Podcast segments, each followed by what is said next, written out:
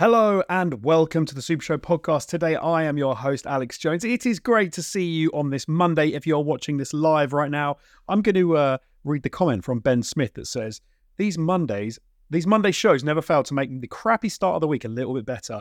Great timing, guys. Well, um, I'm very glad that we can improve the beginning of your week. I'm here with Jamie, as always, the absolute legend, the one and only, my fellow in Starfield playing now because he's rocking a new rig. So we can both I guess play. so.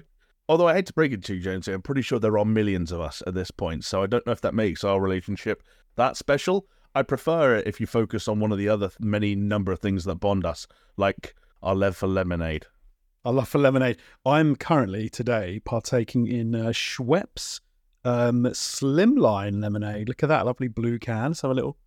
Wait, you see that Schweppes? Not sponsored, but it could be. You hear? Did you hear that? Ah, the Holding the cat. Look, I should hold it so you can see the name. And now I can't You're drink. going, no, you're going full Wayne's World now. Is it this choice of a new generation? Yeah, absolutely. Um, no, we're a gaming podcast. That is what we're here for. We're not here to talk about Schweppes lemonade. Um, I'm just drinking that because it is low fat and it's tasty. What can I say? Do you ever do that where you don't try something for ages and then you try it and then you think, oh yeah, that's actually pretty decent. You know what? I had that the other day when it was um around 32 degrees, I think, here down in London at least. Which you know, uh, as always, when you talk about temperature, there are going to be some people in pretty exotic parts of the world that remind you that that is nothing compared to like sub-Saharan Africa. It's like I know that's that's not the point. It was warm for here, um, and I realised, you know what's great? Talking about low-fat liquids, water really fucking hits the spot. I love Um, water. So just just nice cold water, especially if you're dehydrated. I like to do what I like to call. I haven't brought it to TikTok yet, but I call it the dehydration challenge, which is um, no liquids of any kind for 48 hours with temperatures north of 30 degrees centigrade. And then when you feel like you're going to pass out, you drink as much water as you want. And oh my, what a rush! It make like I'm never going to Individual views of the hosts are not endorsed by the management. Do not dry. What's the Well- word? Do not dehydrate yourself. Thank you for 48 hours and then drink as much water as you can.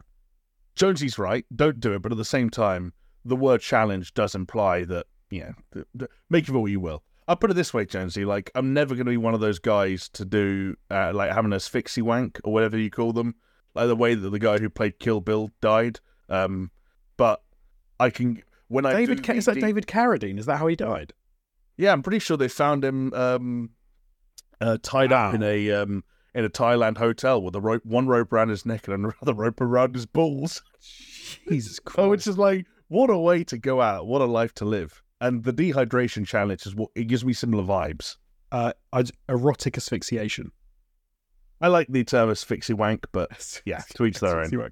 Um, it is more descriptive your way, so uh, we know what he was doing at the time. Um, Like, let me give a quick shout out to us because we are on YouTube and uh, X. We are at Super Show Pod. We are available across all major podcasting platforms, not just the show on YouTube that we are doing at the moment live, but shout out to the people who are, are watching us live. Um, Casually Filthy, Joel, Brimstone, Ben Smith, Silk. Sorry, Slick. I always do that. It's not Silk, it's Slick. Um, great to see you all in the chat. Um, we're also also on paisleyradio.com Thursdays at 10 p.m. and we are repeated Mondays at 10 p.m. But despite us talking about other stuff, we are a video game podcast, and today we will be talking about Unity and the absolute state of what they're doing to themselves at the moment. Uh, we will be touching on the Nintendo Direct and the PlayStation State of Play from this past week, and we may have time for a little bit of a discussion around the Apple iPhone 15 Pro, which is dipping its toes into the console gaming arena. Not in that they're making a console, but in that they want to play some of the games. Um, we're up against it a little bit of time this week, so I'm going to hop straight in, Jamie, um, because whilst I saw it on X discussed at you know at some length, I kind of ignored it and glossed over it. But um, you were filling me in before the pod that Unity have decided to um, burn some bridges um, this week, haven't they? And you have. Shall I give the? oh, let me give the folks at home the rundown that you very kindly uh, typed up some stuff for me, and then um, we'll get into Yeah, it. You can sort of um, blow it apart and tell us a little bit more about it. And so, people like me that have dallied with making games in the past may have uh, given Unity a little bit of a go because it is a uh, a widely used games engine and it's a good development platform to utilize. And they had quite an appealing um, um, what do you call it, like fiscal model, in that they allowed people to uh, take advantage of their platform to make games, to get into it, and they charged you in a way that meant if you were a small individual person and you was trying to make a game, you could effectively do it for free. You could use some really amazing software and you could make phenomenal games. They have decided that they will change their business model um, and they're going to be introducing a new monthly fee, uh, a monthly fee based model whereby they will charge uh, a developer based on or publisher the number of um, installs that a game has. So that is going to completely turn on its head um, the way things used to work. So let me qu- let me tell me if this is right, Joe. If this sounds right. Yeah. In the past, if you were an indie developer and you made a game and you uh, you released it and you charged one pound and like ten thousand people installed it, you would probably have to pay nearly nothing because you were only charging a pound and you were an indie dev and you weren't really making any money. And so they would say, "How much money do you make?" You'd tell them, "I make ten thousand pounds a year," and they would say, "You don't have to pay anything," or you maybe like a hundred quid, ten quid, something like that. The model, yeah, that- like Sorry, if you, were- if you if your revenue or funding was less than hundred thousand dollars over the course of one individual year, then you could stick to a free Unity personal license. Um, of course, there would be fees in other places. For example, if you were selling that game on Steam, then Valve would be taking a cut. But that's obviously nothing to do with the engine you're using. And the, but what they've done now is they've flipped it so that if you did that and you uh, you gave that game away or gave it away, but you sold it for a pound and ten thousand people installed it in one month, you would now have a reasonably hefty amount of money uh, compared to past that you'd have to pay. Not if not if you just got those uh, core ten thousand um, downloads. Um, even if it's a- one, even it's in one month.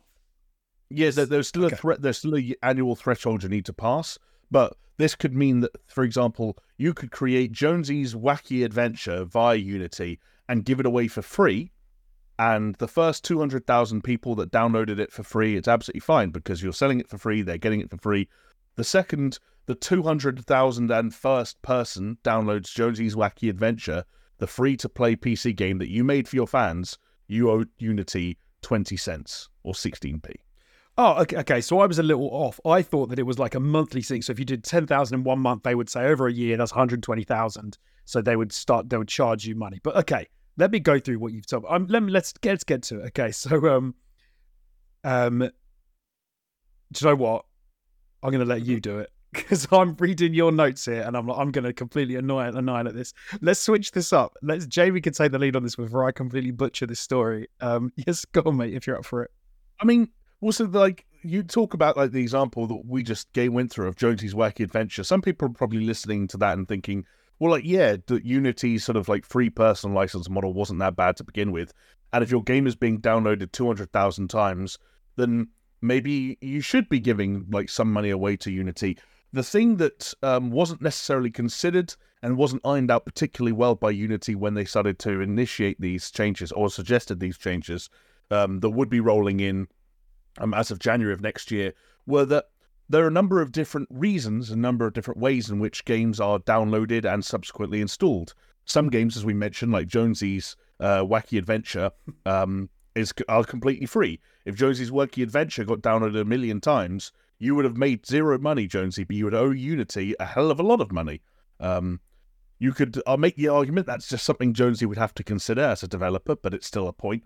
Um, developers potentially being charged for re-downloads. One individual user buying a game. How many times have you bought a game off Steam and deleted it and re-downloaded it or reinstalled course, it multiple times? Uh, for any any number of reasons, you could do that.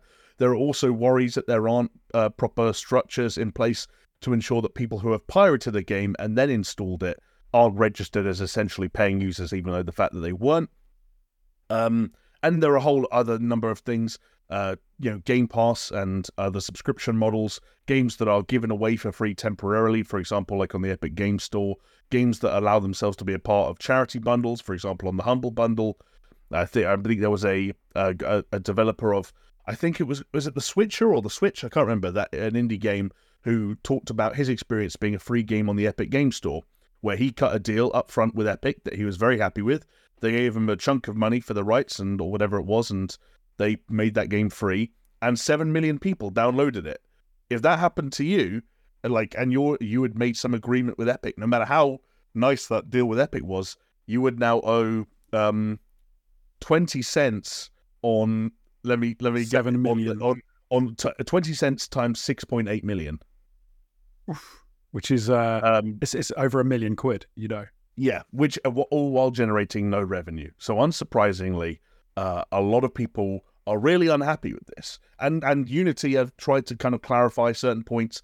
They think they've got plans in place to ensure that a lot of the concerns around Game Pass, uh, charity bundles, you name it, they think they've got plans in place to circumvent these issues and make sure that everything is actually fair and the people are just being compensated in the way they should be. But that has not stopped some of the biggest names and voices in the independent gaming scene, um, uh, you know, sharing their concerns, uh, like the developers of uh, Among Us. I think they're called Innersloth, and um, the developers of Cult of the Lamb, in particular, have been very vocal. Those two are both notable as well because uh, they have suggested that should these changes stick and should these um, new uh, this new system be implemented, that they would take their future developments and both those games elsewhere. Like the idea of a game the size of Among Us being ported away from Unity because of uh, these changes suggests that that they are definitely not, um, uh, if nothing else, not communicating these changes particularly well with indie developers. Um, and then, unfortunately, Jonesy, behind the th- scenes, things just got messier. I don't know whether you want to jump into that whole cesspit now, but yeah. Um, Well, let- let's let's quickly go over as well because so the, there is some weirdness going on at Unity as well because not just th- this is happening, of course, they're changing their Mhm. pricing structure, but at the same time, there's been some sort of shenanigans, not necessarily shenanigans, but this possible smoke from fire. alleged shenanigans. shenanigans. Um, the, uh, and so what I'm talking about here is that the CEO, uh, John, I can't even say his name, Richard Riccitiello. Riccitiello, there we go. Um, he has been uh, carefully and slowly selling off shares over the last year. He sold off 2,000 shares on the 6th of September, but there's a, a trend over the last year where he's shifted more than 50,000 shares in total and he has bought none. Because obviously sometimes, you know, CEOs, people in companies sell and buy, sell and buy. But he's not bought any back. Um, other members of Unity's board of directors have also sold off shares in the past few weeks, um, including the president of Growth, Tomer Bar-Zeev, who sold 70, 70 Jesus, 37.5 thousand shares um, for around $1.4 million. And uh, Shlomo Dovrat sold 68,000 um, on the 30th of August around 2.5 million. Which does have the, ring of uh, jump, like rats getting off of a sinking ship. Um, but I suppose more so, it's it's rather than getting off the ship, it's hopping off the ship while it's being made smaller to then hop back on the ship when it's lower down, so they don't Yeah. actually take a loss in the in the short term. So that when the ship starts to sail again, uh, they're some fat little rats, Oh yeah, those rats are still going to be on that ship. which is Um, inside. I- that's insider trading, isn't it? Like I know it's not insider trading as per that, but it's it's shenanigans because It's shenanigans. Yeah. You can't like if you have information that the market isn't privy to and you're publicly traded, you can't like knowing you're going to take a hefty dip. That's that is dodgy. You can't Yeah. do that. My understanding is that wasn't allowed. Um, isn't that basically what Yoko Taro? No, well, Yoko Taro was more explicit insider trading, but like that was the same thing where like he knew about deals that were going to get cut, and so but that he was more explicitly investing in other companies, which is, I guess, slightly more black and white. Um, I also just think that there's a really cruel irony. Like, imagine being like an employee, maybe even a low level employee of Unity, and finding out that the president of growth at your own company was selling 1.4 million dollars worth of shares. And it's like, what about how about that growth? Hey, How about growth? What that, that sounds like shrink. Why Yeah, you, why are you trying to? uh, That sounds like you're concerned about a lack of growth. Sounds like someone who was invested in this company's growth might want to retain as much um, value in the company as possible. But what do I It does. We um, we also had stories coming out of Unity that uh, they were to hold meetings with staff to sort of talk about the issue, talk about things that were going on. Um, but actually, those meetings had to be postponed because there was a credible death threat, and they ended up closing a number of their offices. Um, and it, it was then found that the credible death threat actually came from a Unity employee. Um, the meeting has some, I guess, since that was uh, that situation was sorted out, there has been a meeting where they've sort of been discussing what's going on at the company, um, and they've actually, you know, discussed a number of ways that they can maybe uh, improve the new pricing structure or make it um, appeal to people, appeal to developers. Um, so maybe a cap on uh, per install fees, but they haven't actually come out of a policy yet to sort of rectify some of these problems. Um, okay, uh, let me go slightly to the bad side and say I kind of get it. Not in the way they've implemented it, but but to say, for example, hey, um, if you get your game to get installed by 50 million people, um, and you sell it for free, or you give it away for free, or you do anything, you know, you give it away for one penny or whatever, um, yeah. and you become absolutely huge, and you win all these awards, and you do, you know, you do really well, and and you and you then go on to become, you know, maybe you as the head of the company that gave that game away, then go on to personally get enriched over the course of a career. Um, hey, that's not cool because we as a company, as Unity, we helped you make that game and we got nothing off the back of it because you gave it away for free. I could see there's some real fringe cases like that that could come into play. Like Among Us is, is a good example, right? That was a game that went viral. It was you could get it for you can now get it for free. It went viral. It was I think you could buy it right at the beginning. It was really cheap though. Um, yes, yeah, and, it, and I think it also depended on which platform because it was. I think it was very popular on mobile devices. Devices where I think it was free. At, maybe to start with, or at one. Point. I can't remember exactly. It was yeah. weird with Among Us. It was kind of all over cheap. the place. Yeah, yeah. Very, very, cheap, very accessible. Um, then it went multi-platform, free to play, and they yeah they did very well. And they were like three people, I believe, that made that game. It was um, but so I can see why they, a company who make the platform that you develop that game on, may say, "Come on, come on, guys, this is a little bit wonky. You've you may when you were small and had no money and you used us for free. Um, yeah, shouldn't you have sent us a little bag of gold when you uh, when you made a bunch of money, like the next year or a couple of years later, because we helped you get there? And there's no bags of gold that have arrived at our offices. You you sort of you know, we take the hit when something doesn't do well, which let's face it, is probably 99% of the people who download Unity. Like, I'm sure no money gets made. I've downloaded it and installed it numerous times. Um, sure. Sure. But that having been said, this is a terrible, terrible way of imp- implementing this. That, that, and that's the point. Like, game engines and sort of like game engines that anyone from you and I in our bedrooms to small independent development teams to massive AAA development teams could just go out and start using pretty much off the shelf. You know, uh, there are a good number of them now. Everyone, including Unity prior to this change, had figured this shit out. Like, yes, we're going to give you access to this software. We want some money when you make some money. And broadly speaking, everyone said, hey, that sounds like a pretty good deal. If I make some money, you should make some money. Unity, I don't know, but Unity feel like they're. It feels like they're rocking the boat where there were there was no need to, and the like the changed again. It's the change to this sort of like download and installs measure where it's like, well, now you're shifting the conversation in the other direction. Now it's no longer a conversation about, well, we just want some of the revenue you're making. Now you don't even have to be generating revenue for we to, for us to be able to, uh, to feel like we deserve money from you, and that that's that's where like it becomes an unnecessary shift for me. Um, again, like this was figured out. Like Unity, like Unity had this figured out prior. Epic had this figured out. I don't even know, like, I don't, I don't even know what it's like for like Game Maker and Godot and all the like whatever. But this shit wasn't a problem. You and you've made it one. That's the thing. Well, that, well, so this is the thing. Is there a problem with is Unity in a little bit of trouble, maybe financially? And they've actually said, maybe. "Hey, we need to make more money. We need to squeeze that stone and get some blood out of it a little bit more. How do we do it? I know we do this. But uh, as you were as you were talking about it, one thing sort of became apparent to me immediately, like as someone who has, you know, who tries to um, tries a range of stuff, like you know, making videos, doing whatever. So if I if I try and like put it into what I'm at, where I'm at as like an editor, it kind of is a strange concept. If, for example, um, Premiere, the program that you know we both edit on, if if Adobe turned around and said, um, you don't have to pay us for Adobe, but if you have a video that goes viral, you have to pay us 10p per view if you get over, say, 10 million views. And we're like, ah, yeah, don't worry about it. That's never going to happen. Let's say that I go on holiday for a week, come home, some video like th- we've made this podcast, and for whatever reason it's gone viral, right?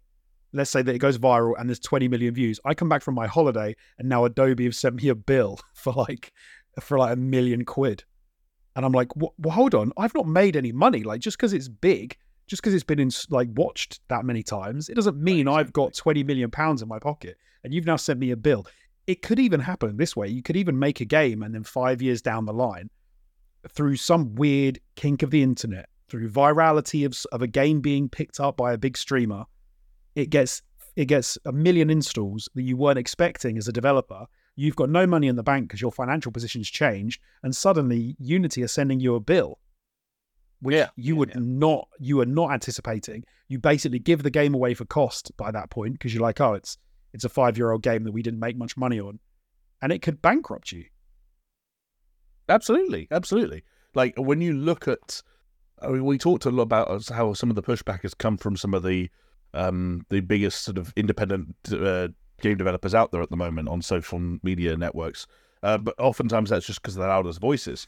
But it's I think it's important to note that when you look at what a lot of them are talking about, yes, they're interested in their own kind of sense of self preservation and the future of the titles they're working on. But there are a lot of also very big voices online that are saying like this is fundamentally like the end of like people who are testing the waters of game development using Unity, people who want to create a product that's fundamentally free using Unity. There was an interesting um, write up that you and I were discussing before we went live about what the situation for Vampire Survivors looks like um, in a case like this. Vampire Survivors, a game that was sold for what, like 99p, £1.99, £3, I can't even remember. Where all of a sudden, like that becomes an overnight success.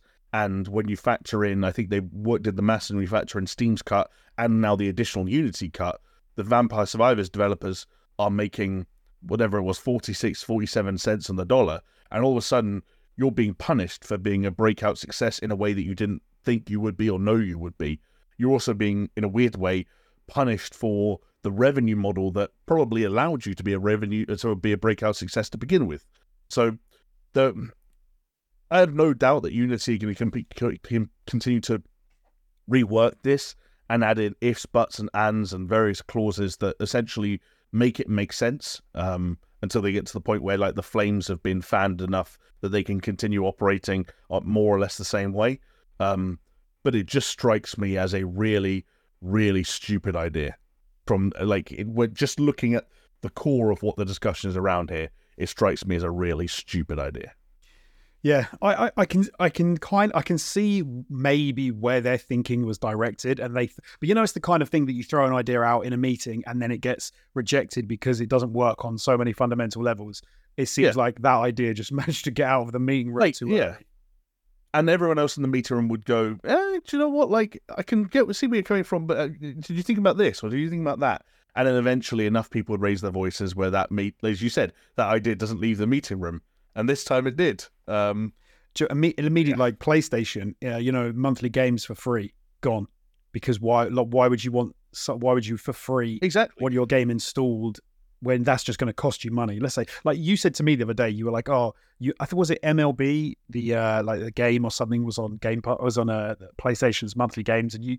I was going to skate over it. And You were like, Jonesy, you have to add that. Like, it's free. Come on, Oh yeah, added to library. Uh, yeah, add it to your Like, library.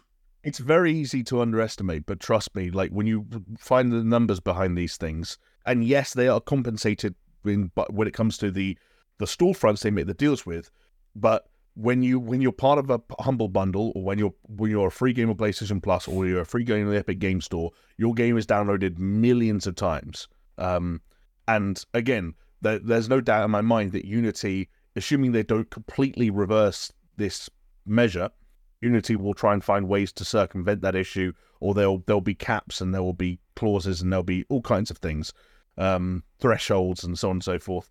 Or, or they'll just make straight up exceptions, like, hey, if you're not making any revenue on that game, we're not. Then, none of this applies to you.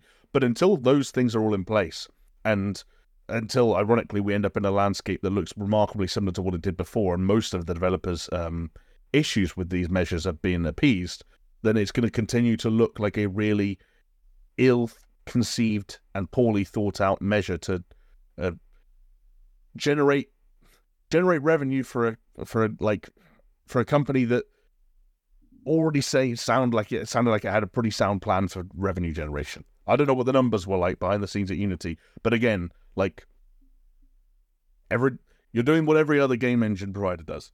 maybe a, a company that's about to lose some of its board who for, were guilty for uh, of, um, some sort of shenanigans when it comes to um, I mean- enriching themselves or, or protecting themselves from a stock market drop. But well, that remains to be seen. A lot- of people online are taking great pleasure in pointing out that John Riccitiello is notable in games industry terms, other than his um, his attachment now to to Unity, for being a former CEO of Electronic Arts um, and uh, undertaking some particularly interesting and not particularly popular decisions during his tenure at a company that during that time was regularly voted as one of the worst companies in America. Uh, if I can put my tinfoil hat on for uh, five seconds, I would say Yeah. I wonder if a little part of it is um, that they thought by doing it for installs, they would compel and basically force companies to take piracy more seriously. Because if your game gets installed of that's been pirated, then you're going to have to um, you're going to get charged for it. So they thought if we do this, companies will have to do more to stop piracy. So they can't just be like, well, we made our money and we don't really care if the game's pirated, installed, da da da da, da, whatever. I, I guess so, but still, even when you want companies to take more, like take piracy more seriously, if you're in a revenue situation like Unity's is with regards to how you generate revenue based on your relationships with these games, all roads still lead back to I want the game developer who's using Unity to make as much money as possible. And I don't know, I'd imagine there are easier boxes to tick before you had tackle um, that little old thing called piracy, which I, I don't, it, know it if would, you- I don't know how close your ear to the ground is, Jonesy, but it turns out it's still a thing. yeah, no, it was, it was a, yeah, a tiny fraction of, of uh, tinfoil hattedness. Yeah. I was uh, It trying to, turns out turns out the drummer from Metallica didn't get rid of piracy. Still going pretty darn strong. Um, well, yeah, unfortunately for Unity, uh, people don't feel very unified. Well, no, they, they do. They do feel unified actually over their terrible decision. Um, some people that didn't make a terrible decision are uh, our Patreons, Jamie. Our patrons. uh, who went over to patreon.com forward slash super show and signed up um, to support our show. They keep the lights on. They keep us coming back uh, week after week to give you video game news.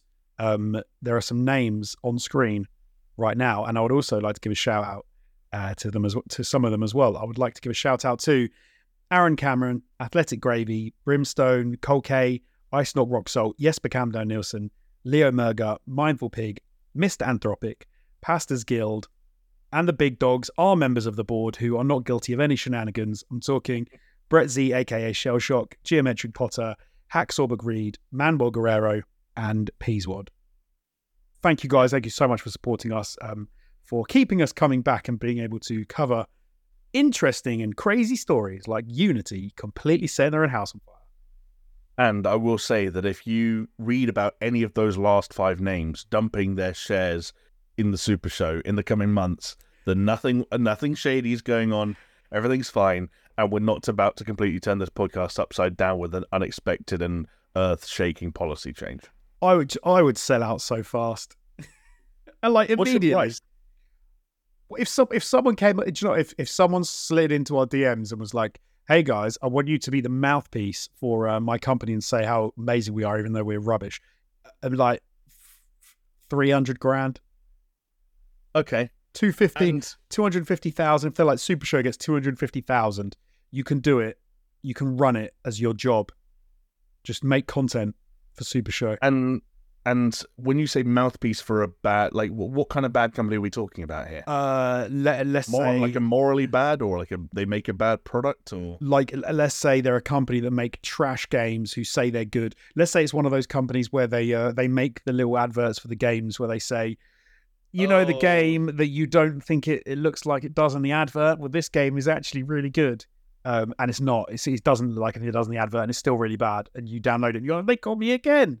Uh, I would do one a piece of content for that company every week where I'm like, oh, I have so much fun playing. I don't even know any of the names of those games. Pull the pin, gold lava splash. No, the the new one that I just get all the time is that like the the one where you're scrolling a character across a, horizontal plane and they're constantly firing and there are these barrels coming towards us and if they destroy the barrels they get like an extra gunman or a weapon up, and they always get it. So it's so close, it's 16 left, and they have to dart at the last second, and the big guy comes along and crushes them. Oh, Um, and then you scroll well. down, and and then you get the community note saying this game looks nothing like this, and you're like, I "Thanks, love that. I love the community notes that X have got on those games when it says, "Don't this these games don't look anything like that." I, I genuinely really like that. I'm glad for those things exist. A- a- accurate community notes are one of the better things that have happened to that platform in the past year or so, whatever the time frame is. Totally. I, I keep seeing um where it, there'll be a video and it'll be some person saying, "Oh, I can't believe this is happening in Pick a City," and then the community like it'll be like, "I can't believe this is happening in London uh, today. London is falling apart," and then the community will be like, "This was Ma- Manchester three and a half years ago," and you're just like, Yeah. "Great." That- no, I love Yeah. that. Yeah, I'm all about the community. No, it's the it's the, it's it's the way it should be. Um, no, it feels good. Uh, Um, I think we need a community note, Jamie, yeah. for Starfield, because that's the only game I'm going to mention in our little catch up, and I know you are as well. What would your community note for Starfield say? My community note for Star, I don't, I don't even know why I feel the need to say it because because it's it's like an 88. It's it's widely been uh, you know really good things. It's every time I go on X, I see people slagging off Starfield, and the community note should say, "Starfield's a really good game." You just you've probably got a PlayStation for you, like for you page. That's what's going on. Like you've just got all the Sony fanboys in your for you page. I do you know what's the the problem is now I keep get I get the opposite. I don't know if I've if I've gone too far the other way because I keep seeing people slagging off Spider Man Two. Uh, oh right, weird. but obviously not even out until next month, and pe- they're just like sharing bits from uh, Spider Man Two trailers, going, "Oh, wait until the the PlayStation fanboys try and tell you da da da da da," or "Look, how rubber can they can Sony release a Oh, game so without QuickTime events?" Or like, guys, just Starfield's really really good. Do you know mm. what else is going to be really good? Spider Man Two. Yeah, but Jonesy, did you know that the, the fast travel isn't even that fast if you actually time it from when you have to start holding X until when you actually get control back of Spider Man? Is actually the exact same loading times as Forza Horizon. So so so much for the super powerful PlayStation SSD, so much for the power of the PlayStation. I mean, remember how Ratchet and Clank went to PC, did, didn't even need an SSD anymore. You could could run an, an an SD card. So Mark Cerny's line, to, uh, yeah. I yeah, I saw literally one of those the other day about how quick or not quick the load times were. Yeah, absolutely. Yep. It's it's let, let's all enjoy games and have fun. It's all good. It's all good. It's only a game. yeah. Um go on then, Starfield. You have been playing it on your new setup. Yes, sir. How have Um, found it? So, yeah, I, I, I, I, my thoughts are consistent with what they were, la- were last week. It's interesting; they're a little bit more developed, but at the same time, I still feel like I'm two to three weeks kind of behind the curve on Starfield. so I don't really want to bore anyone with these kind of takes that might have been considered hot, like the day the review embargo dropped on Twitter, but are not remotely hot now that everyone has had it and has been on Game Passes itself for like a, a, little, a little while now. Uh, but I, I'm continuing to enjoy it. Um, and unsurprisingly, and this is something that I think many people predicted even beforehand, it like I'm fine. I'm falling into the old routines for me feel very reminiscent of the routines I've fallen into in previous um, uh, Bethesda open world RPGs. So I'm you know getting attracted to or engaged by particular quest lines or particular factions or whatever the case may be, and kind of mainlining a lot of that stuff.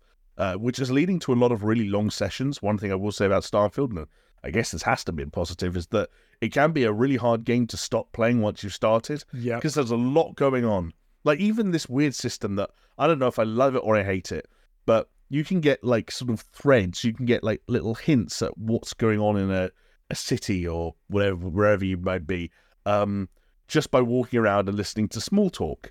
Um, and your character will overhear a rumor or a conversation, and it will get marked in your activities log, and you can go and follow it up, and it might turn into a little side quest, or it might turn into something even bigger. You never know. That's the great thing about it or at least it was the great thing about it until I realized that every time I went to this particular city, the city was Neon because I was doing a quest line that was, uh, broadly taking place there. Every time I fast traveled to Neon and ran the same route, I heard the same woman's voice, five journeys in a row, telling me a different thing, and you can tell it's happening because their audio, the audio, the volume of this one person's voice is raised, and you hear it even though you're running away from them. And so it's just like, did you hear about what Mister Jones did at the? It's like, my I've I've got too many quests. Stop. stop listening. Stop talking. Everyone stop talking. I'll stop listening. We'll just deal with what we've got. Um, there are so many of those. Yeah, like absolutely. But that seems like there's a lot of content in this game, and I'm not even put it this way: there's a lot of content in this game. I'm playing a lot, and I still don't really understand. Like, if you if you told me, you put a gun to my head and said, "Hey, you know that pistol you like? Change the muzzle." I don't, I don't know if I could. Like Fallout Four, I know exactly how to do. Like Starfield, I'm like, uh, I um, okay, um, and so like that I, I've looked at post building, I've looked at shipbuilding, I've looked at research and and and weapon and and ship and and and suit customization and so on. And I'm just like, you know what? I'm just gonna run around and shoot people. Yes, I can, I am with you completely. Like it's so. Uh, it it reminds me a little bit of when um, some of the criticisms around Cyberpunk um, and I can never remember her name, but the uh, the bang on journo that everyone ripped to pieces before the game came out, and then it turned out she was absolutely correct. Um, and yeah. her, one of her criticisms of Cyberpunk was this entire system doesn't need to be in the game because I didn't use it, and I think that was like crafting. Um, mm. When it comes to so I've walked past so many industrial workbenches, um, like weapons workbenches, suit workbenches, and with a lot of these things, unless you drop perks, perk points into specific areas, you're not going to be able to touch those. And just as an, as an example, I am level 29, I think. Um, okay. I am one mission away from finishing the main quest line.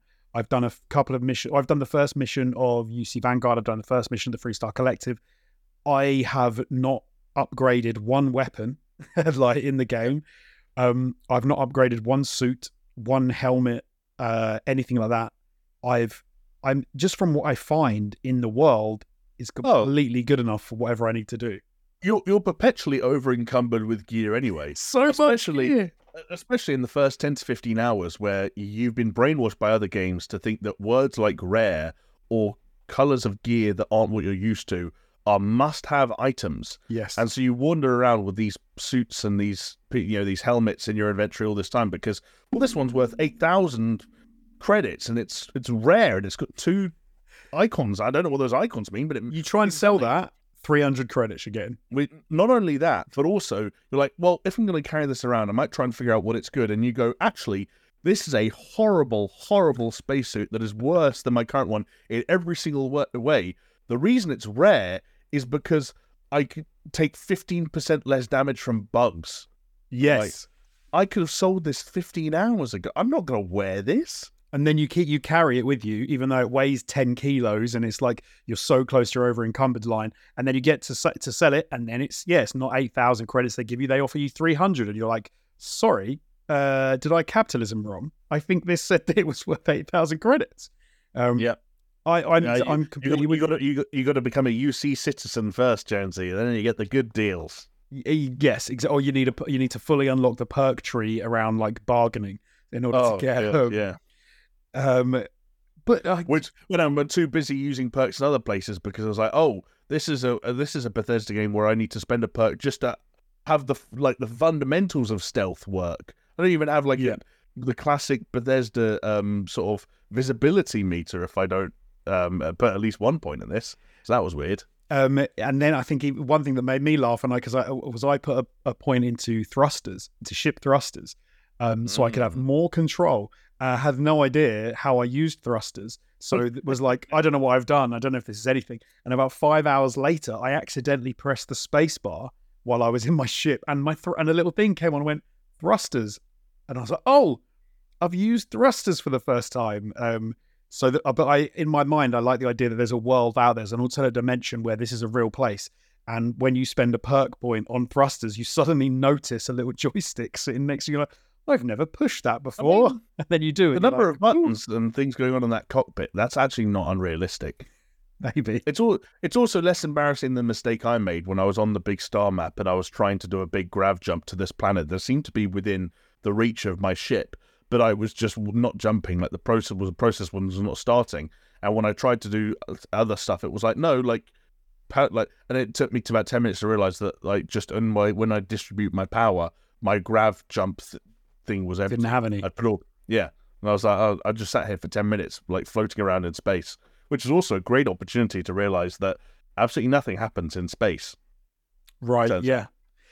Yeah. There's also the thing of Oh, like oh. when you need to you need to jump somewhere and you're like Uh, you sh- and it's like oh but you haven't got enough fuel so you just jump to a planet half the distance and then you can make the jump. And it kind of Yeah, yeah. bit- that absolutely happened to me. And then you visited there, and so then you can go back there, and then and then you get into this weird stuff where you're like, oh, you need to go to this thing, and you're like, I don't know what that thing is. So you hover over it on the objective, uh, on the you know the quest log or whatever, and you hit the show me on the map button, and it can't show you on the map. You every time you hit show me on the map, you just see the full solar system. So you're like, what is this thing? And you're like, well, it turns out it's that space station that you can't see. And then you go like, well, but I can see an icon there, but like, show me the space station. But no, you can't zoom in on space stations. You can only zoom in on planets. So you just have to click on this. You have to figure out which space station it is and click on it. And then even when you're on a space station, this happened to me once. This happens to all of them.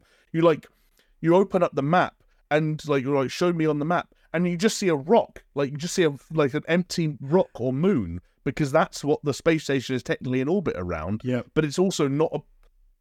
Meanwhile, you're trying to figure out what, well, like, what does three dots on a planet mean, and what does what does that what does it mean? There's a ship there. I'm a ship. There are ships everywhere. What do you mean there's a ship there? Like what?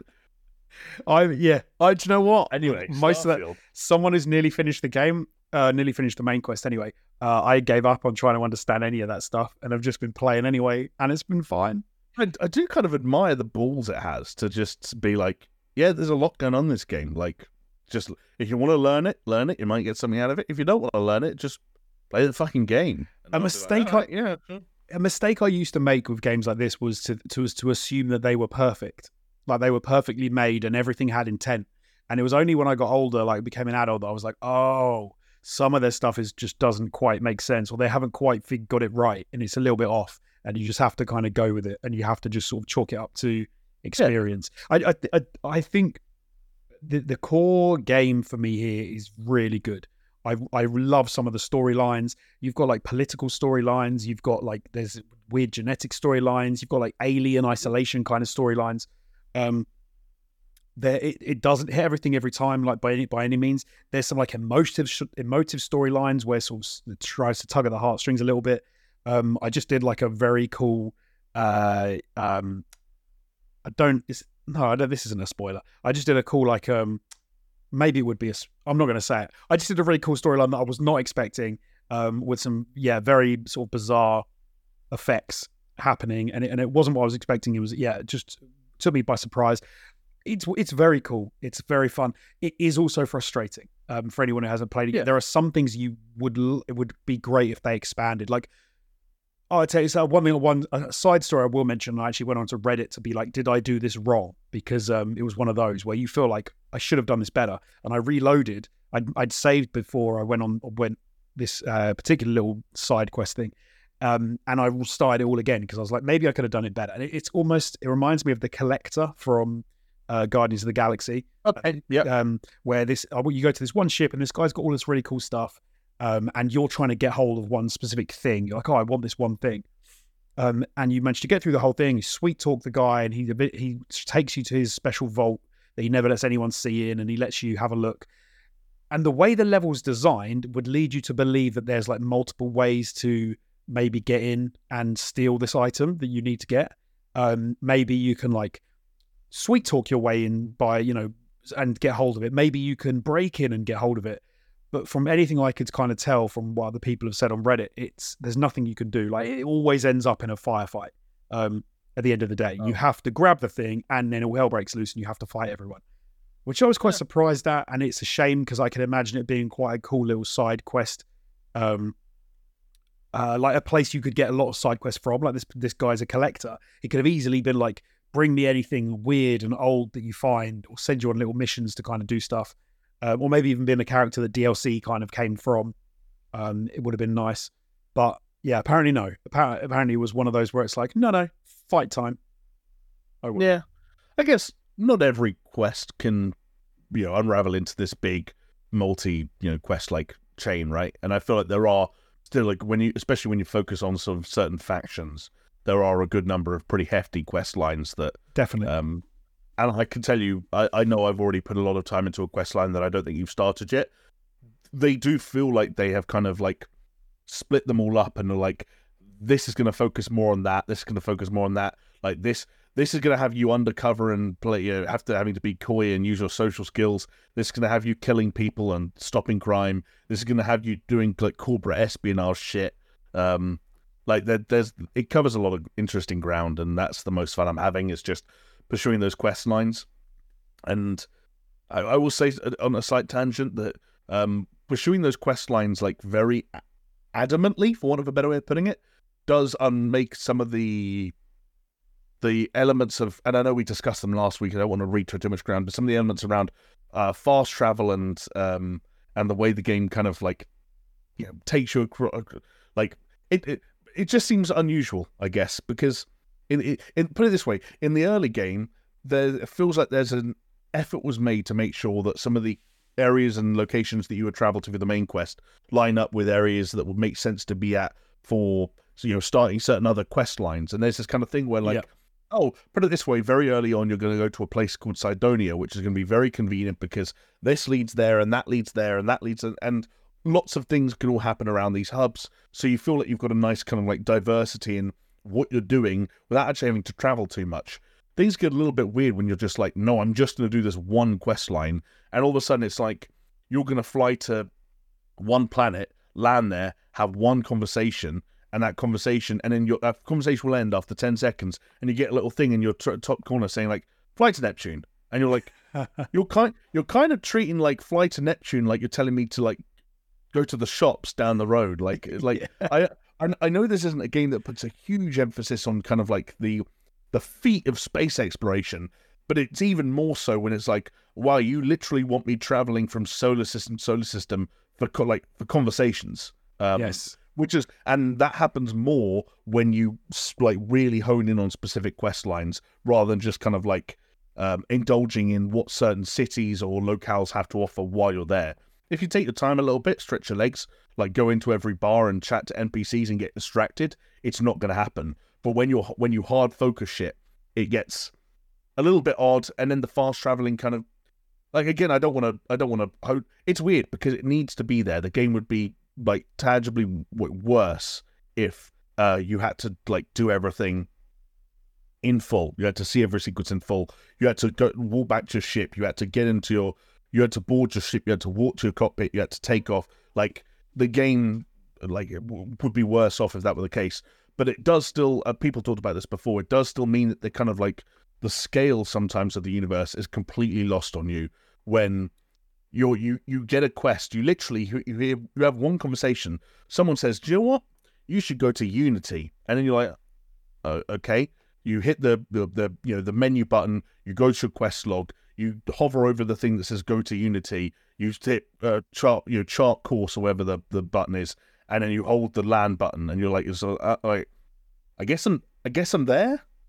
I guess I just jumped 16 light years to a different system. I didn't really pay attention to any other planets in the system, what they are or like what their relevance might be. I just kind of landed where I where that person told me to 15 seconds ago, um, and now I'm here. It, the fast travel is weird because it, I I was very critical of it when I first saw it. Like I thought, oh, this is going to ruin the experience to some degree.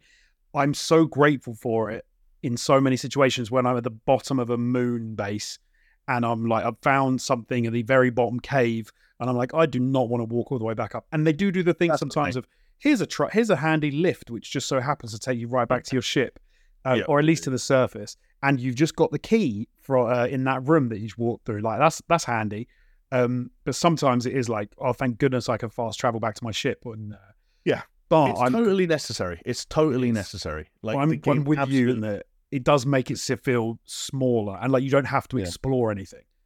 It's, it's, it's, it's, an impossible problem to solve. Like they, they needed to go in one of two directions, and they went in the right direction, which is why it's such a weird thing to be critical of.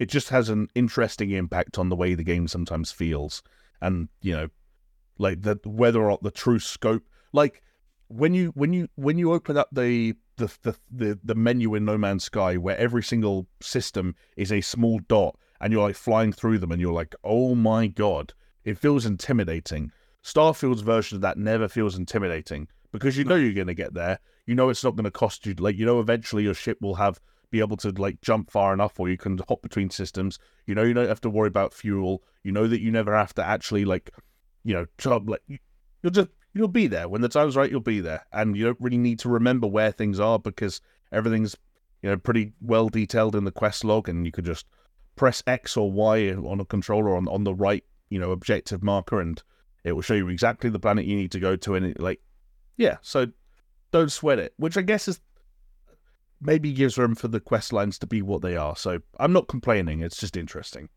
Um, no, I, I think yeah. No, no, I'm with you. I, I, completely agree. But like, yeah, when when I have the same thing as you. The other day, I I, I was like, okay, I'm only going to play for a bit. I think I played for like eight hours. Oh, stop, bro.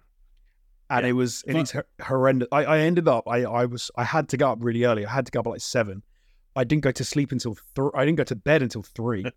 Ended up then couldn't sleep until like half three and then woke up yeah three and a half hours later. Like by the end of the day i just i felt i think i did the same thing the day before and i felt like sick.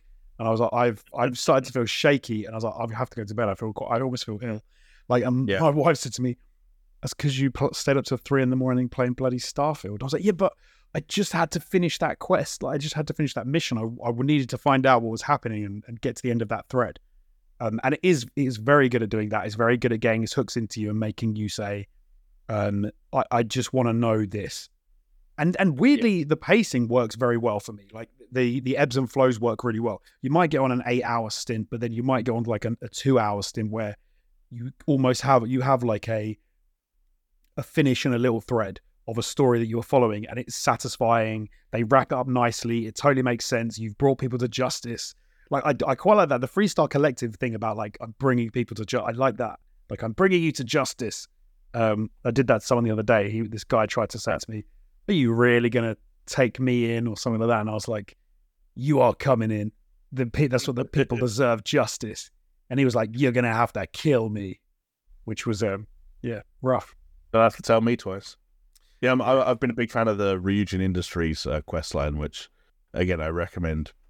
I think people that's one that people can go and do fairly early on if they haven't already. That delves into some interesting kind of like corporate esprit. It it feels like um, it's without saying too much. It feels like uh, Starfield's uh, version of the Thieves Guild, um, right? With this kind of like weird. Um, what would you, you know the um the Japanese is it Arasaka that were the Japanese company of in Cyberpunk 2077? Oh, oh, what? Yeah, I can't remember. What? Uh, yeah, it, it, it sounds about right. It feels like uh, Starfield's got their own version of that kind of company, and you're working for them as an operative uh, that kind of maybe does some shady things. Right. Um, I've just looked at the time. We're going to have to crack on because we are on a, a short uh, amount of time today. So I'm going to quickly run through um, the Nintendo Direct and the PlayStation State of Play. Um, to be fair, there wasn't that much uh, sort of surprising that was there. We talked about Nintendo Directs um, last week. We had some sort of rumors, confirmed, ru- confirmed rumors, which we now know the answer to um, of course, because the direct actually happened. I think there was the 14th, so the whoever leaked the dates and 13th, 14th, they were correct. Um, yeah. So yeah, a couple and, of and, and, the heavy. Then the, the sorry to interrupt. I was like the most of the, the, the that one leaker was pretty much spot on, right? Yes, yeah, yeah, almost bang on. I don't know. I think they were for everything because they said about another code. They said about um, F Zero was going to be there, and they were right, and they had the date yeah. right, and a couple of little bits. I think Mario versus Donkey Kong. Yes. Yeah. So yeah. Okay. Let's yeah. Let's get into some of these. So Paper Mario um, is getting a remaster. Um, the Paper Mario: The Thousand Year Door um, HD has been announced. Um, so we will be getting that. Uh, Mario versus Donkey Kong is getting a remake and is coming in February. Um, that's February sixteenth. Um, thoughts on like the fact that did, did you think that the Donkey Kong one, like for example, was going to be a remake, or were you thinking new game, or you had no idea? Um, or you are like it's Nintendo? I, a re- I had no remaster. I mean, I, I honestly had no idea. It's like as we discussed at length last week, you never be too surprised. I think it's also but the, the fact that I have no real like personal familiarity with the Mario versus Donkey Kong series. I have never played any of those titles before. I'm only very vaguely aware of them.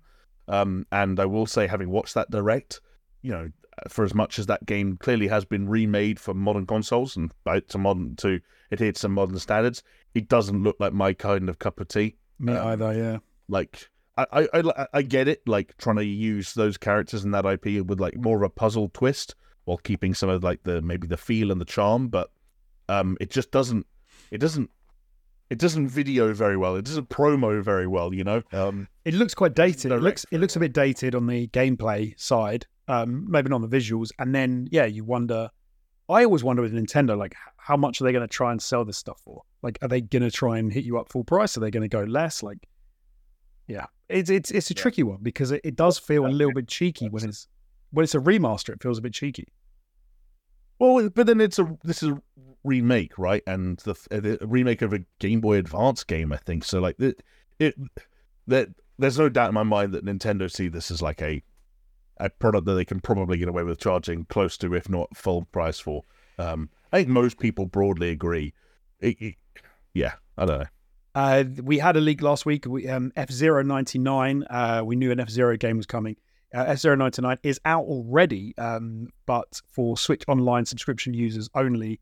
Um, that is the battle royale uh, F Zero game that we was alluded to that we had the rumor for. Um, that does look fun. It does, you know, it's been brought up to date. It looks like it's it's been well, it's almost been brought up to date. It still looks like a dated concept, a I dated mean, game. it's F Zero. They just it's the base game, right? Yeah, yeah, but it's just now got loads more people involved. Yeah. And the carnage of seeing 99 races on track simultaneously does look appropriately ridiculous in a way that's actually kind of fun. Um, and I, I, you know, I think that uh, battle royale races and battle royale kart races kind of like still an untapped market that I know that there are a few people that are pushing to get into at the moment. I think there are some games in early access or that have been announced here or there that are going to try and you know go in like a whole you know full blooded attempt to kind of uh, fill that void. But um, as one of Nintendo's weird experiments following like Tetris 99 and Mario 35, whatever it was called, like this is a cool one of those, and it's nice to see the F Zero name around again. Yeah, no, absolutely. Uh, Princess Peach, we knew she was getting her own game. Uh, we now have a name for it. It's called Princess Peach Showtime, and it's coming in March of next year. Um, I wasn't quite sure. So it's good to see like a new, uh, a new Mario like game type coming out. You know, like Mario, Luigi's Mansion, etc. All the other games they make. This, I don't know. It seemed a little low rent to me for like a new Nintendo. I wasn't that blown away by it. Let me just say that. Um, it didn't look super engaging to me on a gameplay front. Um, you know, but I have a certain amount of faith in Nintendo. I think to pull that stuff. I think that the variety could be a nice USP for this game.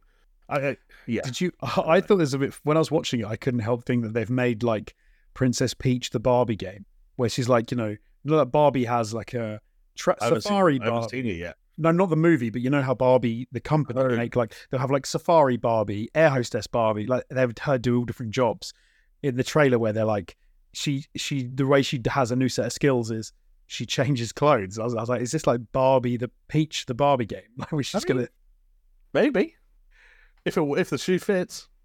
Yeah, fair enough. Fair enough. But hey, yeah, it uh, remains to be seen for that. It could be really good. It could be fantastic. It is like a peach puzzly game. So there we go. Uh, Tomb Raider um, 1, 2, and 3 remasters are going to be coming Feb 14th. Um, nice little addition to the uh, Switch catalogue. Uh, Luigi's Mansion 2 HD is coming in summer of 2024, that uh, remaster, which should, yeah, be uh, be nice. Splatoon 3's DLC Side Order um, is coming spring of 24. And then the other rumor, Wait, sorry. Say the name of that game again, please. Splatoon. Splatoon 3. What? Nothing. It was. no, it's because I, I would say it more like Splatoon. Splatoon. But you Like but you platoon. But you said the, put the emphasis on the flat, like Splatoon. Splatoon. Splatoon. Oh, yeah, fair enough. Uh, got me, got me off guard. Sorry. um, I think the the yeah we had a leak about another code. Uh, the duology um, is getting a uh, an enhanced version which is dropping on the Switch, uh, and then Detective Pikachu has had a new trailer um, ahead of its October the sixth release date, um, which again is a remaster. I think. I think that's a sequel. I thought. Or is that a whole? Is that a complete sequel? I, I'll, you want to double check that, but I, I think it's a sequel. Uh, The one thing I came away from this direct thinking was like, are they going to make a new game? What do you mean? so that so obviously they've got they've got P- uh, Princess Peach Showtime. Um, Detective Pikachu Returns. It's a sequel. But if I just look through everything they've got there, right? Paper Mario remaster, Mario and Donkey Kong remake, F Zero is obviously F Zero that's been 99. So Princess Peach is new. Tomb Raider 1, 2, and 3 remasters. Luigi Mansion 2 remaster. Splatoon 3 DLC. Another code of both enhanced versions. Detective Pikachu is a sequel. Uh, yeah. So that's a new game. Uh, and that's it. So there's one. There's there are two new games in that entire uh, direct.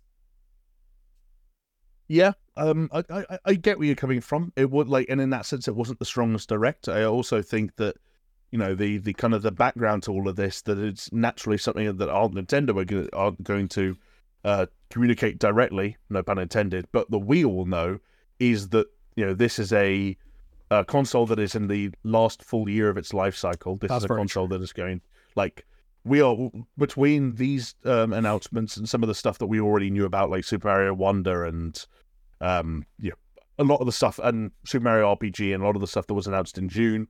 Um, we are looking at the you know the final major uh, first party releases for the Nintendo Switch before a new console comes along and shakes things up a little bit. So in that sense, I'm not surprised that they're going to the well um, on sort of more surefire hits, which I think that's what a lot of these things are. Um, but then some of them are also risks. Like I don't know. I think remastering, for example, Paper Mario: The Thousand Year Door, and it does look like they've done a bit of work, but it's not a remake. Um, that's just kind of one of those things that's a no-brainer because the Paper Mario name still holds a lot of uh, weight, a lot of paper weight, uh, uh, um, uh, and it's a series that people have wanted to go back to. It's see back at its strongest for a little while now. It hasn't been there. The easiest way to do that is just to bring back the one that everyone liked from the GameCube, um, or the sequel that everyone liked. Um, but I, I also just I, I think it's important that we don't let the word remake, for example, become a dirty word. Like again, like the Mario vs Donkey Kong isn't something that appeals to me based on what I saw in the direct, and I hadn't played the original, so I've got no nostalgia for it. But you know, that's a Switch game born from a Game Boy Advance game, and you could do when you look at the two side by side, you were like, oh, they've built a new video game here. Like a lot of work still goes into that process. And I'm not trying to suggest that you're downplaying that work uh, by asking them to make more original games. I'd love Nintendo to be more original, but like make more original IPs because something they do incredibly well. And oh, and I think the other thing that I would say also to back up your point is that when they do it, is usually really quite startling. Like seeing Splatoon 3 DLC on here is a reminder that when Nintendo do something completely new and completely wacky, it's usually pretty out there. And Splatoon was one of those things. You know, Very true. Yeah. I'd like I'd like to see more of that, obviously on any future consoles. Um, but also when you've got the most recognizable and sellable and uh, com- you know, commercial roster of characters and IPs in video game history, probably very easy to just leverage them over and over again in one way or another. Um, I should say I did leave out a couple of the uh, more generic announcements, or, or not announcements, but um, you know, discussions about games that were already coming out. So there were there was some other stuff as well, because we said about like Super Mario RPG remake um, is also going to co- is also coming out, and you're you are absolutely right. Remakes are new games; they are not remasters. They're something different, and I think sort of recapturing something that was on a different system, remaking it for a current one. I'm completely on board with that remakes have been, have been fantastic over the last few years for like lots of different systems. I suppose it's more the remasters or like enhanced versions. It, sometimes it just feels a little bit. Um, yeah, I, it, it, I suppose it cools my appreciation for a direct when it's a lot of talk about remasters. But I would rather when you're talking about like things that uh, pour cold water on Nintendo Directs. Um, I would uh, rather get remasters and remakes of games from different consoles than farming simulators. yeah, no, that's very fair. Then a first part, like a big first party title, which you're like, oh no, that just looks like that's just another farming simulator. Okay. Oh yeah, or every time like the big thing at a Nintendo Direct is another Fire Emblem game, and the rest of the Right. internet implodes, and I have to sit there and go, uh, yeah, Fire, Um, Emblem. yeah. Have we? uh Should we quickly go through PlayStation? Yeah, let's do it. All right, let's let's rattle through this as well. Uh, so we also got the PlayStation State of Play on the same day. Shock, shock, horror, but um, a number of hours later. Um, we got another look at Spider-Man 2 ahead of its release next month, um, with a bunch of epic suits that you can get for uh, Spider-Man and Miles. Um, we saw the uh, Resident Evil Separate Ways DLC, um, which is looking pretty tasty. Also, a look at Resident Evil 4 remake for VR 2, which is coming um, this winter. Some of the VR stuff, to be fair, I, I, I kind of slagged off a couple of weeks ago. Um, some of the VR stuff for PlayStation, like VR 2, I'm like, okay, I really would like to have a go at that. One of them in particular, Ghostbusters Rise of the Ghost Lord. I was like, that looks pretty sick. More than Resi 4. Yeah, I don't like scary uh, VR games. I, Ghostbusters is on my level for like horror. Fair enough. When I watched that Ghostbusters trailer, all I thought was, man, Ghostbusters has good music. And then I went and listened to the Ghostbusters theme on Spotify, and that was it. Yeah, fair. Uh, okay, this was what the one announcement I keep hearing people talk about. is probably because the circles I move in. Uh, Roblox is coming to PlayStation 4 um, on October 10th, which, see, you're going to be like, so what? Who cares? Um, pretty massive for a lot of children that I know who are psyched. Yes, I'm that. sure. When you say children that you know, are you referring to your children? Not just them, other other kids as well, Okay. like in the in my orbit who are like, Did you hear about Roblox going to PlayStation? They're super psyched because they want to play together, like and, and Roblox they're usually they're usually playing across iPads, PC Right. like laptops, phones. So to be able to play on a PlayStation, they're, like, they're hyped for. So yeah, that Right. parents out there, I feel sorry for you because your kids are about to monopolize your PlayStations even more. Um, something that I am looking forward to, and I would love to play, and every time I see it, I'm like, yeah, this does look really good. Helldivers 2. Um, we've got a release date for that now, Feb 8, 2024. Um, which yeah, the I, the last um, trailer we saw for that was the first time I'd even heard, uh, like, thought about it. I didn't even know there was a sequel, was Helldivers coming. Didn't play the first one, and yeah, look, I thought it looked pretty solid.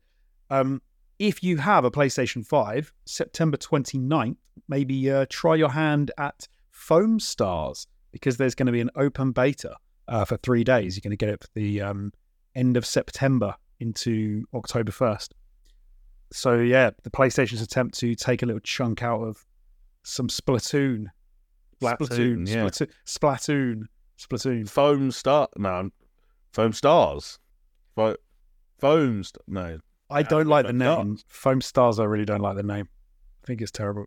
I don't mind it. I, I, I, I don't mind the name so much as I, as much as I minded what the gameplay looked like when we saw it at that Yeah. um PlayStation. But then apparently it, that game was at Summer Game Fest, and I heard some people say it's actually better than it looked. So, you know what? I'm not gonna, I'm not gonna speak before I've played that open beta. Um, I think it could be one of the ones that you you play and you're like, okay, yeah, this is a solid, like a solid offering for a uh, cheeky little um, online fun time. Um, and they and like, yeah, they've looked at Splatoon and they're like, yes, we're gonna make that. We're just gonna copy that. Happy days. Yeah. Um, solid, a solid offering for a cheeky little fun time. Alex Jones. Exactly. Uh, and then the biggest thing was uh, Final Fantasy VII Rebirth, which releases 29th uh, Feb 2024. They really led into this. Um, we obviously all know it was coming. And Yeah. they, yeah, they thought that was the biggest thing they had to show off. So there you go. I mean, and and that is that is still a big deal. You know, it is the, as for as much as Years The in the making. well, that's the thing. For as for as strange as the rollout of Final Fantasy VII remakes has been, uh, this is still part of the remake of one of the biggest and most beloved RPGs of all time. A lot of people very much care. A lot of people are very invested. A lot of people aren't invested, and Square Enix are also doing a lot to try and convince those people that that doesn't matter. Um, there's a lot of chatter already, even from the publisher side, about how you don't even need to have played Final Fantasy VII Remake to enjoy Rebirth. Like, we're going to get you all caught up, which is someone who experienced that game in real time and then felt betrayed by the ending. I'm like, okay, good, good luck with that. Like, good luck, like getting all that into a five minute long video that people try not to skip at the beginning of Final Fantasy VII Rebirth. Um, but at the same time, there was a hell of a lot crammed into that trailer.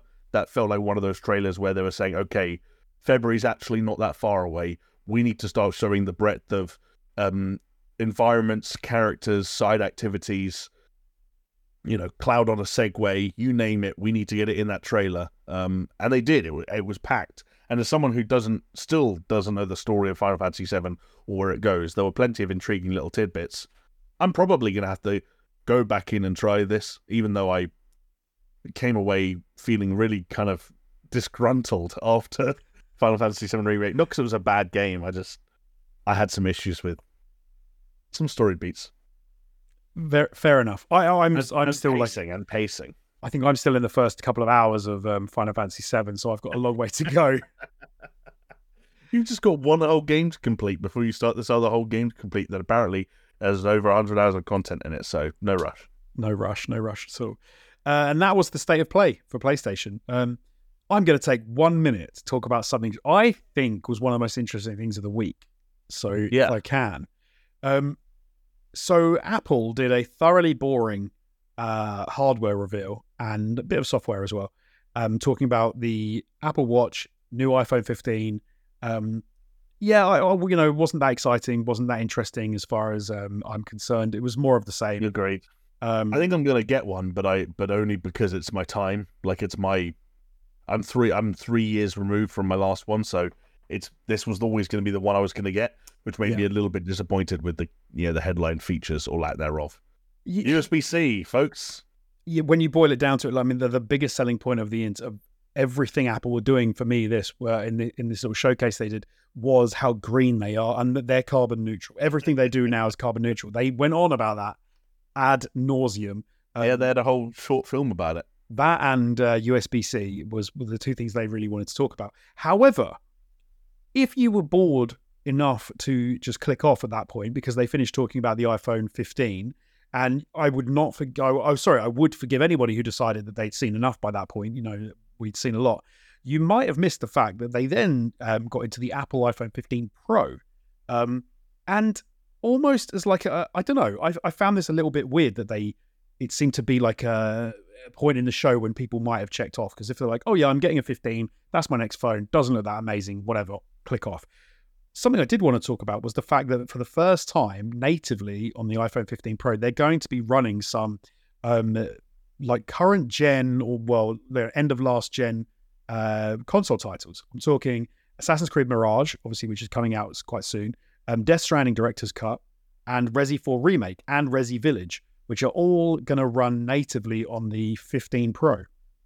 Which, like, given what we were talking about last week, given that we were talking about the Switch 2 um, and how, you know, what are the graphics going to be like? How's that going to be?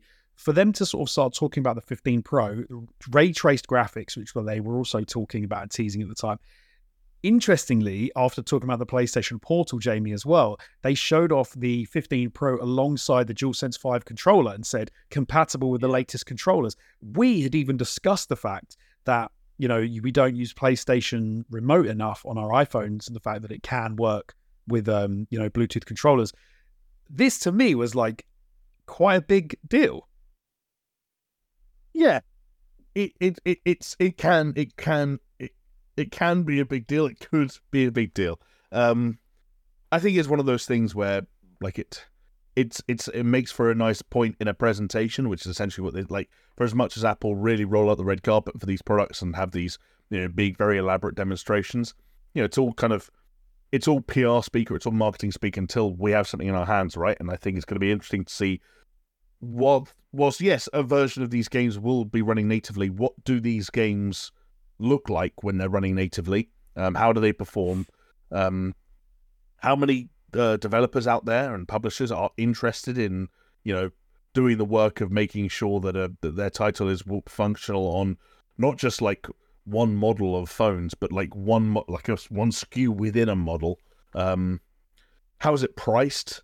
Um, I don't know. It's going to be really interesting because I think like the, the weird thing the weird thing is is that it's it was a little bit surprising when they first said it and they first showed it, but then when you think about it, it's like iPhones have been improving rapidly and, and massively year on year on year on year on year in terms of the CPU and GPU uh, power, but we've in some respects I don't know either as consumers or as developers or on both unless I'm kind of like just you know completely out of the zeitgeist and I'm unaware of it like we stop pushing the boundaries in terms of like what these things could actually do every year we're told about the new GPU that's in the new iPhone and how it's 17 times faster than last year's one right? If you're getting 17 times faster that's an exaggeration but you follow my drift year on year on year on year on year it stands to reason that eventually you end up with something pretty special. And yet, when you look at the games and applications that are being developed for iOS devices at the moment, even if you subscribe to Apple Arcade and look at the most popular things on there, they they they can be very sharp and they can be very elaborate and they can you know run very smoothly, but no one's really trying to emulate um like traditional home console like presentation and home console visuals, for example. And so it d- does feel like this is weird disconnect there, where like, yeah, of course iPhones are getting more powerful, but no one's necessarily been making games that have explicitly tried to take advantage of that power. And maybe now someone is. Maybe they're now like Apple behind the scenes have created a more cohesive ecosystem when it comes to the DNA shared between the iPhone and uh, the Mac, because obviously a number of games, including I think Resident Evil um, Village and um, next year uh, Death Stranding, have been ported successfully to the Mac, and they've got a lot of their own, you know, bespoke uh, hardware components inside those things. So maybe there's something about the shared DNA there that makes it much easier. But at the same time, I'll go back to what I said at the very very beginning, which I'm going to remain very cautiously optimistic, and also much like I have been with lots of other hardware devices, um, especially portable and handheld ones, like the PlayStation Portal last week. Um, I'm going to continue to ask myself whether that's really the way I want to play that game. Um, which is one of the well, which is one of the other big things about all of this stuff. Which is just because you can, does that mean you should? Um, Assassin's Creed Great. Mirage runs on a thing that runs on your pocket. Great. Do you know what else it runs on? Your 4K TV that you're probably sat in front of right now.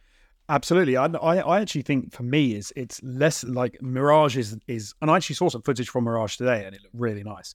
Um, yeah, the, do I want to play that on my phone? Probably not. But I tell you what does strike me as interesting when you talk about handhelds is we just said about the fact that like Switch are bringing um, Tomb Raider one, two, and three remaster to um, they're bringing Nintendo, sorry, bringing them out on the Switch. It gets interesting when someone's sitting there playing like a remastered version of Tomb Raider three and they say, mm. "Oh, what are you playing?" And you're sat there with your iPhone 15 Pro, and you say, "Oh, I'm playing uh, Rise of the Tomb Raider."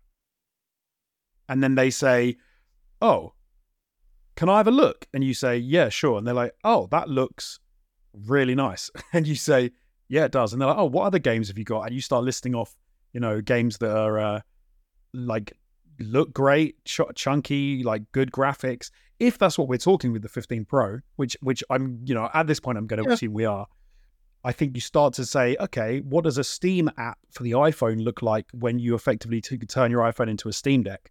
Um, and it's like, by, by uh, sorry, I'll, I'll, let you finish my my point.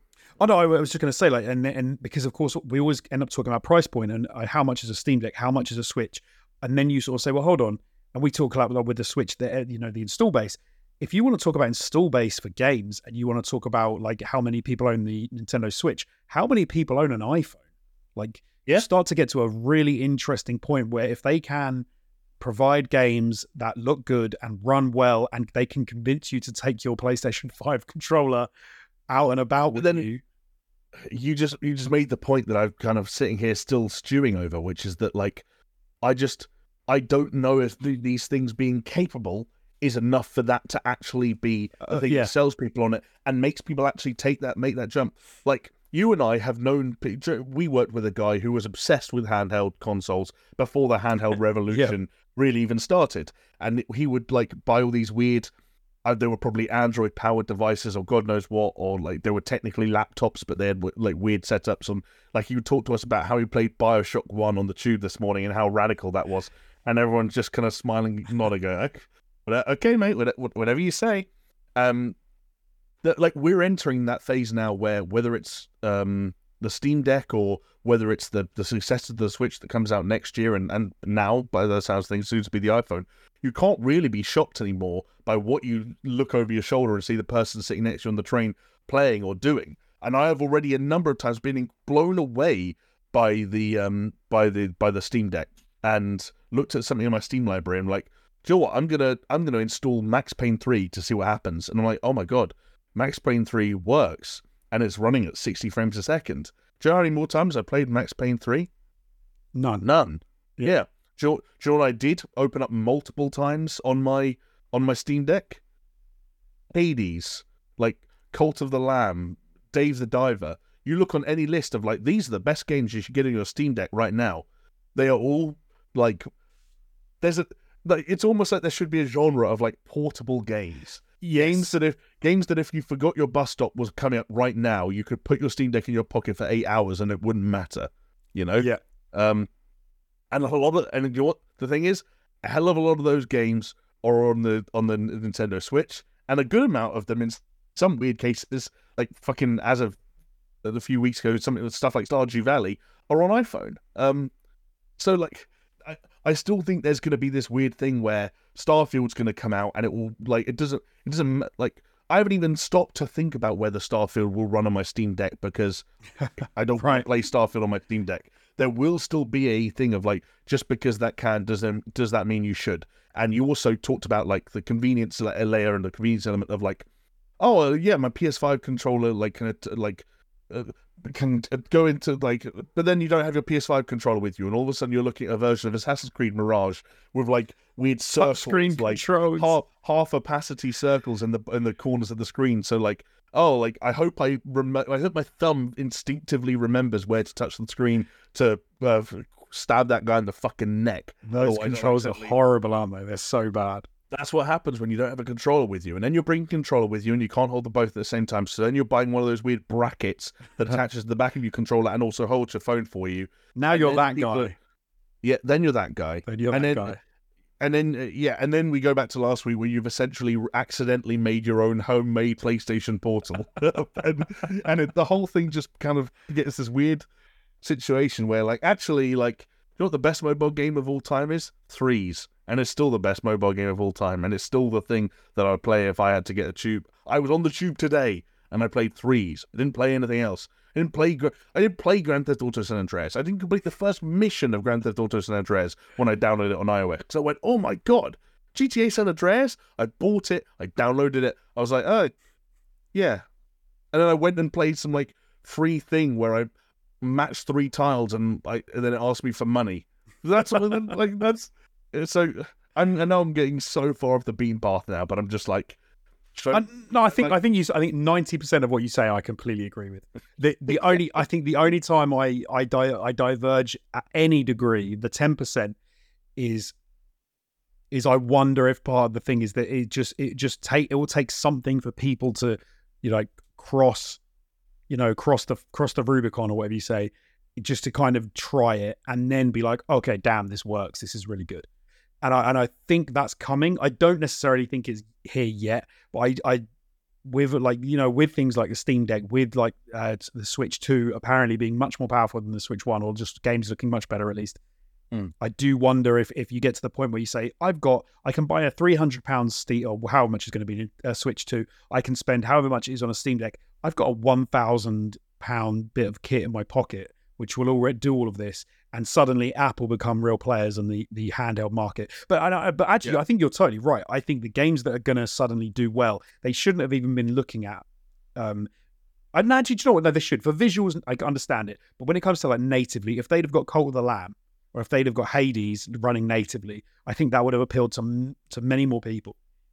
And then you have the whole issue of how do you how do you get over the problem of how do you hold the, the phone with a controller and all that stuff has to be solved Yeah. because at the moment it's nasty.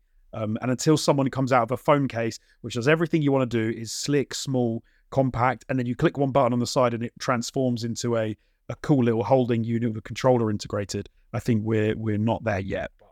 We're not there yet. So we'll see. We're not, we're not, no, we're not there yet, and and I and I, I think I need to see a lot more before I'm convinced that we need to be there. I think that's the key thing that people, but not enough people are stopping to ask themselves. Agreed. Agreed. Well, um, with that, uh, we've run over a little bit. Um, this one was only going to be short, as we said in the beginning. Thank you, everyone, for stopping by. Um, thank you, everyone in the chat, for chatting away. Um, stay tuned to our channel for next week, as we are back next Monday for more uh, gaming news. And um, yeah, Jamie, thank you very much. That is Thank you, sir. It's been a pleasure. Um, I'm going to try and get right around this week so I don't cut us off before people have managed to see the end of the show. But thank you very much, everybody, for watching, and we will see you soon. Bye. Bye, and don't forget.